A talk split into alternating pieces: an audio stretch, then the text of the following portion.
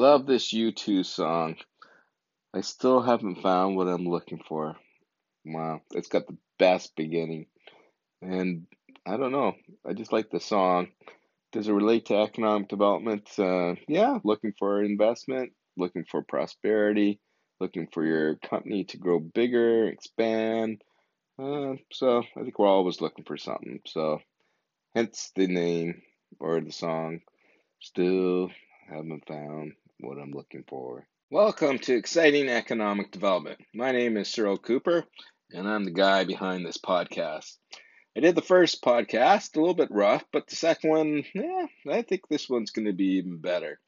I've also uh, set up a bit of an agenda this time. First time I was just trying to figure out the program. This time I think I'm gonna figure it out a little bit more. But yeah, it's a live and learn kind of thing. So my uh, agenda for um, the podcast, and maybe my listeners can actually let me know what they think, is um, first of all we're gonna talk. I'll talk about a real world talk topic that is uh, hopefully relevant to you, and then I'll give you an economic development story bring in some great speakers. They're not necessarily in economic development, can be in economic development, but they uh, also can be, you know, someone in another field, such as, you know, could be a doctor, could be a, um, could be an accountant, could be a number of things. So I just thought, um, you know, I met some really cool people, some really smart people, and some of these are friends, colleagues, uh, family members, and I thought that would be really beneficial is to learn about what they have to say and what they can add in terms of their background. So it's not necessarily going to be, as I said, an economic development, but does have the economic development theme. Just so you be aware, is I'm making um, economic development exciting, so I want to make it funny, engaging, educational, and uh, hopefully you'll be able to relate with me. And then after that, I will be just doing a bit of a follow up and uh, just some closing remarks. So yeah, I'm looking forward to uh, moving forward onto the uh, second episode and uh, and introducing our next our first guest speaker. My next guest is one of my closest and dearest friends that I've known since I was in grade eight, and so I think I already told you how old I am. Um, his name is Michael Scott, and uh, we've gone through thick and thin, and all, always supported each other. And uh, you know, he was my uh, brown face guy that did the Halloween thing. So uh, I think I'll talk about that a little bit later within the podcast. So, but uh, yeah, so Mike has got a really interesting background in oil and gas, and gas, oil and gas, and uh, he uh, did really well. Worked uh, for a large uh, oil company and uh, worked his way up uh, throughout the organization. And then uh, he flipped over to a completely uh, different uh, um, I guess, lifestyle or work. And he started in home care for seniors with his wife, which his wife, uh, Deanne, had started.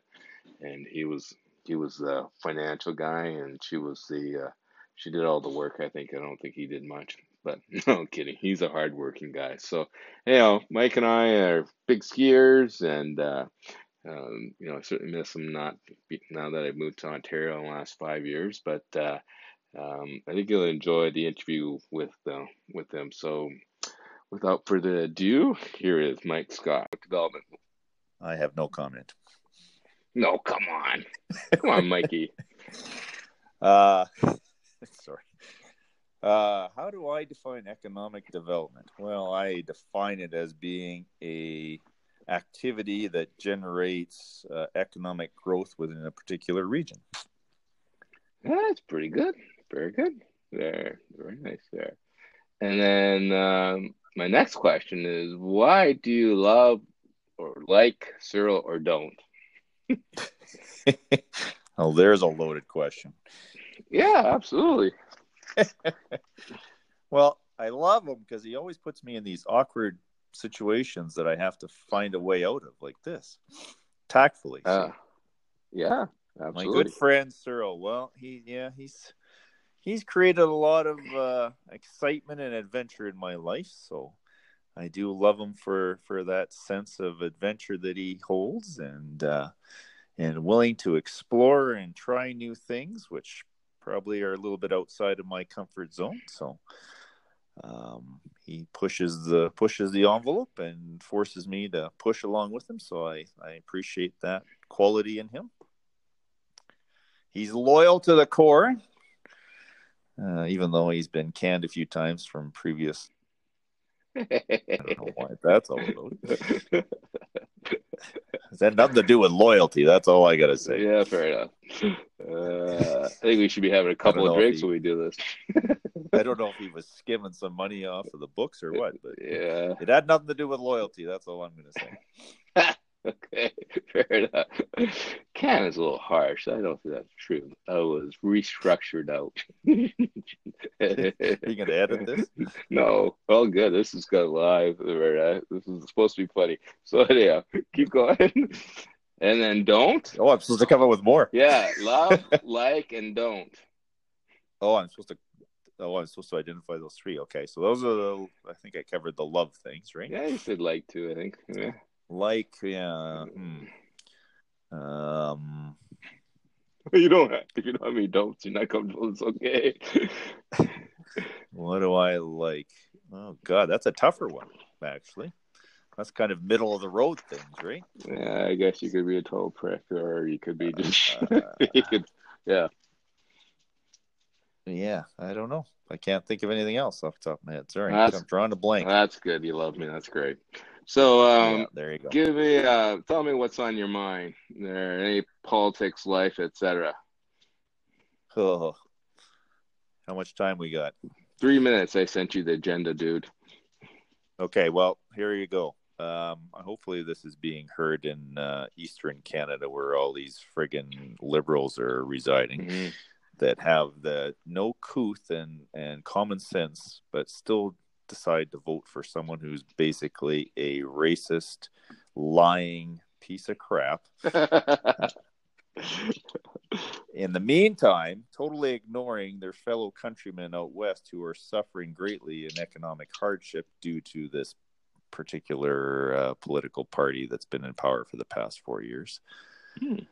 And I think, and I'm troubled by the fact that Eastern Canada has taken Western Canada, specifically Alberta and Saskatchewan, for granted for probably decades now, but more so today than ever before. And the fact that they don't seem to realize the crisis is real out here is very troubling. And I question our longevity as a union of uh, 10 provinces and three territories because of it. Yeah, fair enough. It's, uh, you know, people have no idea how alienated and slighted the people in Western Canada feel these days. I have never seen such separatist um, movement in this particular province as I am seeing right now. And I don't know whether that's being heard out east or not, but it's, trust me, it's real. Yeah, I know that because that's my roots are from Alberta. But um, yeah, I, I, don't think that uh, people out here really realize the severity of the of the situation there, and uh, it's interesting that you know, like you know, becoming like separating with BC. I don't know if that's going to happen. I don't know, being a part of North Northwestern United States. I don't know if that's going to happen. I don't know if there's an advantage of being part of Alaska. Like I don't know, you know what I mean? Yeah, I mean, yeah, the mechanics of it is, is, is is complex, obviously. Yeah. Um, um, you know, there's been talk of possibly not being a part of the United States, but becoming an independent entity and ultimately a territory of the United States, similar to Puerto Rico, right? Yeah. Which would be easier to do. Yeah, yeah, yeah, exactly. And and and the and really the, the biggest issue is boiling down to the driver of this economy, which is oil and gas, and getting pipelines built to getting product to market so that we can get fair value for the product that we're producing out here, instead of being handcuffed at every turn by a federal government and its crony judges that they've appointed mm-hmm. um, to to prevent that from happening. No, I agree. You know, like the last time, I was, like because you're not able to get the product to market, you know, you roughly are losing about I think it's eighty five million dollars a day um, yep. on on the on oil and oil prices. And then It's also about thirty five percent discount on yeah, Western Texas intermediate crude, right? So thirty five percent, thirty five cents on every dollar we're missing out on. yeah, and so that that hurts substantially. But you know, Huge. there was one thing that we talked about earlier was uh, is a lot of people in Eastern Canada understand what's different from now and and from before, and like we had no problem getting the product to market. So why now? Like why why can't we get the product to market there in Alberta? Well, in, uh, the as Alberta? difference is we're producing a lot more crude than we ever have before. So, which obviously means the demand for this crude, contrary to the environmentalists and the green people, the demand for oil and gas is more than it has ever been in the history of this of this world. Mhm. So the demand is increased. We're trying to ramp up supply to meet that demand, but we can't meet this, the demand because we can't get our product to the markets that need it. So so what is the solution in your opinion? Ugh.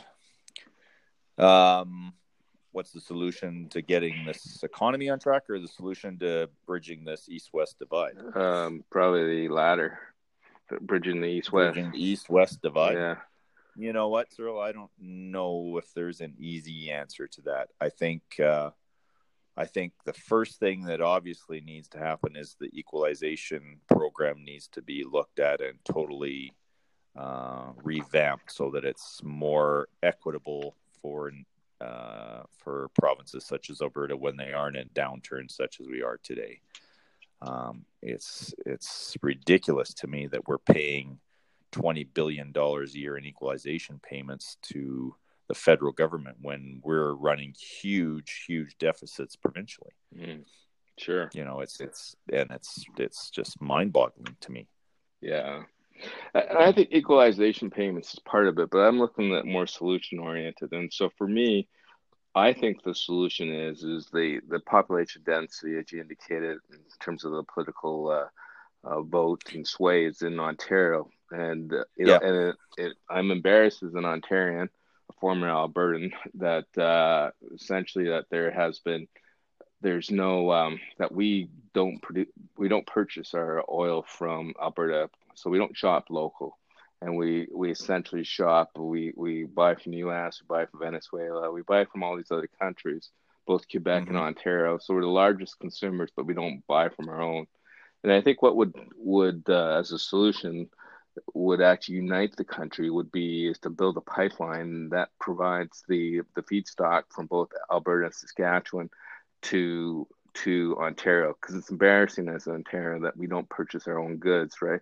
And if we bought if we mm-hmm. if we built the pipeline, that would unite our country, right? Because we're selling our product to our own, even though it's a little bit more expensive, but we're investing in Canada, right? And then like if you look at the the crude the crude stuff, I know I'm supposed to be interviewing you, but I am giving my tidbit. but uh, the crude the crude that comes out, the a lot of the heavy crude that can be used out in uh, in Ontario here is um, you know some of the stuff you can't use the heavy crude from Alberta, but Saskatchewan's heavy crude definitely can be used uh, in Ontario, and so being the larger user, you know we need to get to kind of the end of the pipeline and, and build and develop the plastics and actually bring build the plastic factories out here um, that are closer to the market because the shipping costs for developing the end products in Alberta are too are too high, right? So you need to Yeah, be close. no, so you true. need to develop like uh develop like you know all the the the upgraders out is out in Saint um, Saint John's uh, uh, New Brunswick with the Irving oil, and and that's way too far to to to move it all. And so all that capacity should be close to you know Ontario and in and, and in uh, Quebec as well, right? So I think all that Absolutely. infrastructure should be built in, and I think that's what uh, um, Canadians need to push for is come up with a solution to unite the country. The problem is you have one province, namely Quebec, that vetoed Energy East, which was essentially doing just what you're describing. Yeah, I know, but that needs to, And because they said no pipeline through my province, the Trudeau government bent over backwards and said, "All right, we're killing Energy East." Well, I know, and that's because uh, you guys, according to the Quebecers or Quebecers, are uh, you guys are dirty, dirty oil. Eh? So that's coming from the same province that drops about a quarter of a million gallons of raw sewage into the St. I- Lawrence. every untreated. Yeah, I know. It's amazing, right? And Hypocrites. They're oof, hypocrites. oof, this is going live, dude. You're a true Westerner, buddy. Uh, yes, I am. I am. Yeah, yeah. Good thing you're not. Perhaps good, we should move good, on. Good thing you're not putting your address on the- on vocal. this uh, podcast. Yeah. So yes, we'll move on there. my name is Andre Pickerskill. I live in Victoria, BC, Absolutely. You're and you're a doctor. And I'm a dog yeah. and a green. And a- And I'm a You're a green. You're a green guy. Yeah. So you're a tree hugger like him. Yeah. He's gonna be on an island by himself. And that poor guy. Yeah. Um. So um. You kind of haven't answered my uh, next question. Is share your intellectual knowledge from your listeners from your background there. So maybe you can tell us a little about your background and uh, any tidbit you might have. Well, I was a uh, business manager in the oil and gas industry for a number of years, and uh, left that about twelve years ago now, I guess, and went on to run a successful senior home care company, um, which we sold a couple of years ago, and now I'm in a transition stage into something called retirement, which I'm enjoying thoroughly. You're very young retiree. Yeah. And uh, doing a few different things, doing some volunteering, and doing a little bit of consulting on the side, helping with business issues and tax issues and things like that. But uh, most of my time spent working around my acreage and walking my dog and playing golf. So life is good. Yeah, it's not too bad of a life there. So, um, yeah, I guess uh, the last thing is uh, it's your birthday coming up November 13th there, and uh, um, I could sing you a happy birthday, or you can maybe give you some uh, words of uh, wisdom of your of what you expect in the coming years. and you're gonna be you're 55 years old there, so any sort of uh, hey, no personal information on this Yeah. podcast. You got to delete this yeah, now. no, I can't. Now they're gonna know. I don't have am. editing ability in the middle. I haven't figured out the editing part, so it's only the beginning and the end I can edit out. So anything you say in the middle is fair, fair game. It's a good. It's a good thing nobody actually listens to this. No, we had nine people. It's pretty good. Oh, hey, that's Yeah, impressive. Spotify, it's Sorry, on. sorry, sorry, audience. I didn't mean to diminish No, you. can, can you believe I have nine people? That's awesome, buddy. But usually we should have a couple drinks when we do this. But uh, next time, We, we may get a baker's dozen after we're done. yeah, we'll have to do another one. But um, so yeah, Words of Yeah. wisdom. Well, these are your closing Uh, remarks. you know what? And how you feeling, and so and any any uh, any uh, thoughts to maybe some of our younger listeners? my words of wisdom is there's no substitute for hard work.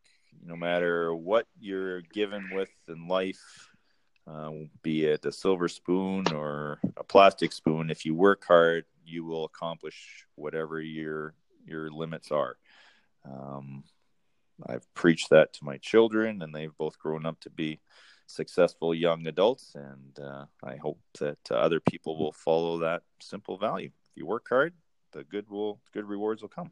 Like it. Well, that's a good way to end it off there, Mike. Like, thank you for being my first guest, my first uh, subject on the exciting economic development. And I'm sure you find Okay, well, economic go work hard, Cyril. Go work hard. Absolutely. And uh, we'll uh, have you on here.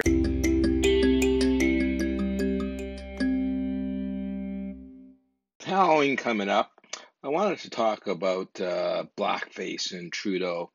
So, I don't. If those of you that do know me, my uh, background is I'm uh, Pakistani, um, but uh, moved to Calgary when I was six months old, a baby, and lived in Canada for 55 years. So, really, the only culture I know is Canadian.